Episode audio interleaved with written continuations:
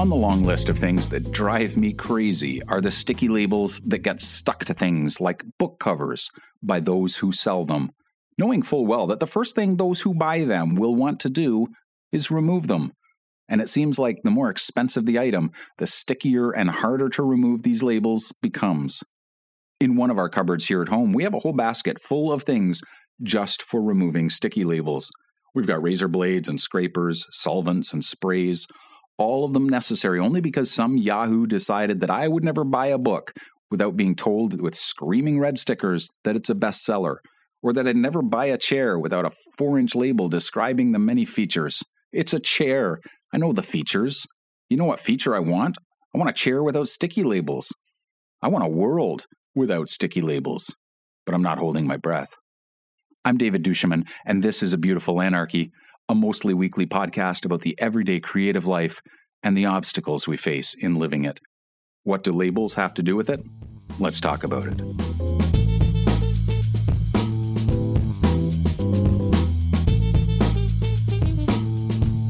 We like labels. Labels make thinking easier. They tell us what to think and how. They allow us to put things into neat categories so we don't have to think about them again. Labels tell us what things are. They help us distinguish between the toothpaste and that tube of rash cream without having to engage our other senses, either intentionally or otherwise, to discover the difference. They help us know which books are the best sellers on the table at the bookstore. God forbid we have to choose a book without first knowing what Oprah thinks about it and they tell us what things cost, which is helpful. But for the life of me, I will never know why we need a price tag on every damn apple at the grocery store.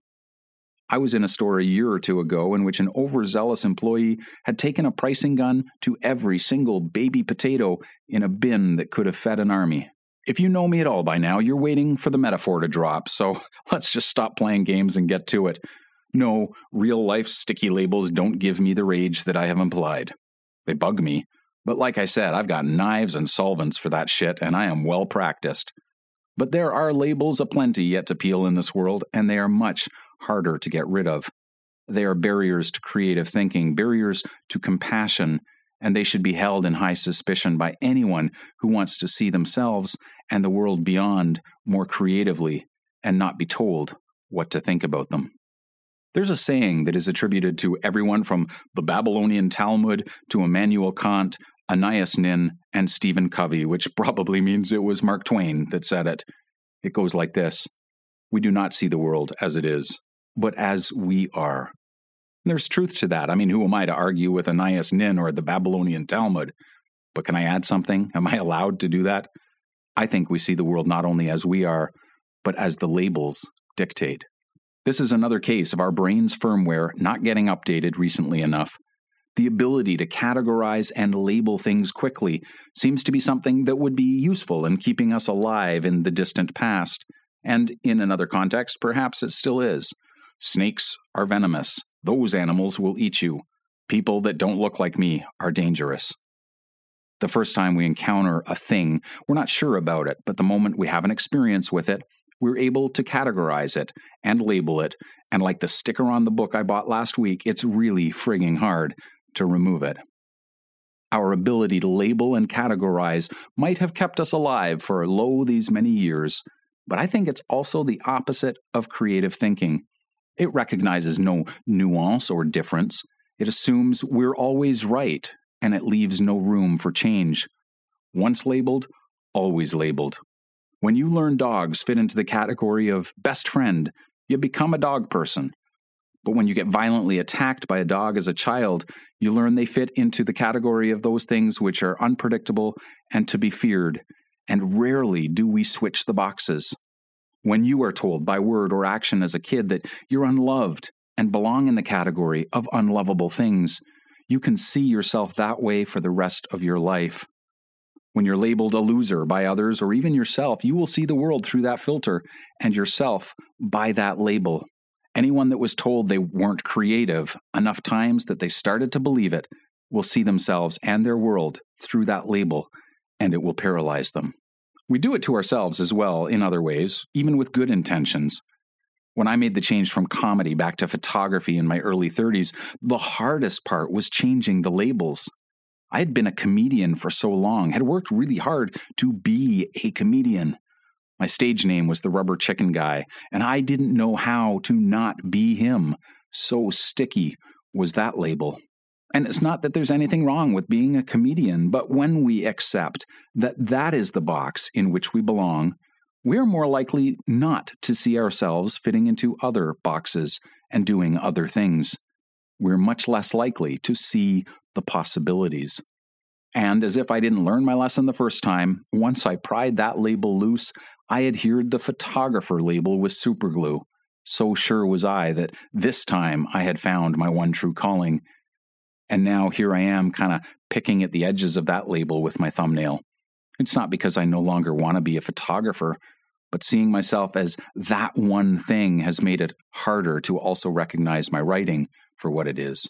I'm not saying I want to swap labels again, but I do want to more freely explore the idea of being a writer as well, which is weird because I've been writing for years. I've been blogging in some form for almost 20 years. When I was in comedy, I did a lot of writing. When I switched to photography, I started a photography blog, and then I wrote books for years before I began to see myself as a writer. Not only a writer, but I know this if I had seen beyond the labels sooner, I might have done more to hone my craft. I might have asked better questions from people who've already been down this road much longer than I. I might not have played so small. I don't say any of that with regret. As the label has begun to peel at the corners, I've caught glimpses of some of what might be, and I'm getting out the solvents and the razor blades to get that label off a little quicker. When we say we are this and not that, I wonder how much does it blind us to what might be, or to the ways in which we've been changing, even when that label hasn't? When we say we're just an amateur or a dabbler, do we prevent ourselves from seeing the possibility of taking things more seriously? And in fact, of being taken more seriously? What creative thinking do we cut off at the source when we apply an unchanging label to our ever changing selves? And it's not just how we see ourselves. Tell yourself that an activity is really hard and you'll treat it that way. That might have some advantages, but it might also just make you give up before you even try. Why bother? I can't do that. Tell yourself something can't be done and you won't. Put a label on that new project you're working on, one that says, This failed on the first try, so it must be a failure. And you'll see it that way. Believe others when they tell you it's stupid or ugly, and the label sticks. When we decide we don't like something or someone, we rarely pull the label off to give them another try. Labels blind us to possibilities. When we decide that an idea is bad, we don't bother exploring it further for other possibilities. When we decide our first efforts are in fact perfect, we don't keep trying to refine them. When we decide that no one wants it and we chuck it in the bin, we don't often go back, dust it off, and try to see it from another angle. We do this with ideas, with things we create, and we do it with people.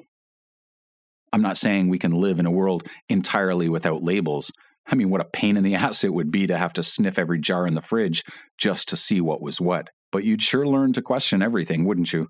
You'd make fewer assumptions and snap judgments. You'd pick up those jars and look at them from every angle.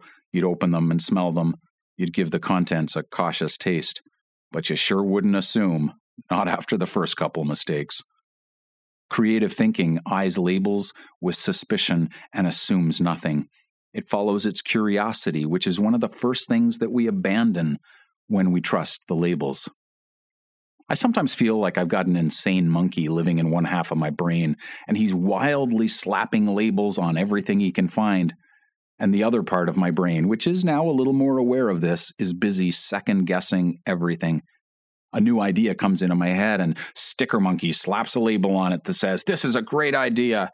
And because I no longer trust the monkey, I'm forced to look at this idea more than once and turn it over in my hands, see it from other angles, test it out, and give it a chance to be more than the label either promises or threatens.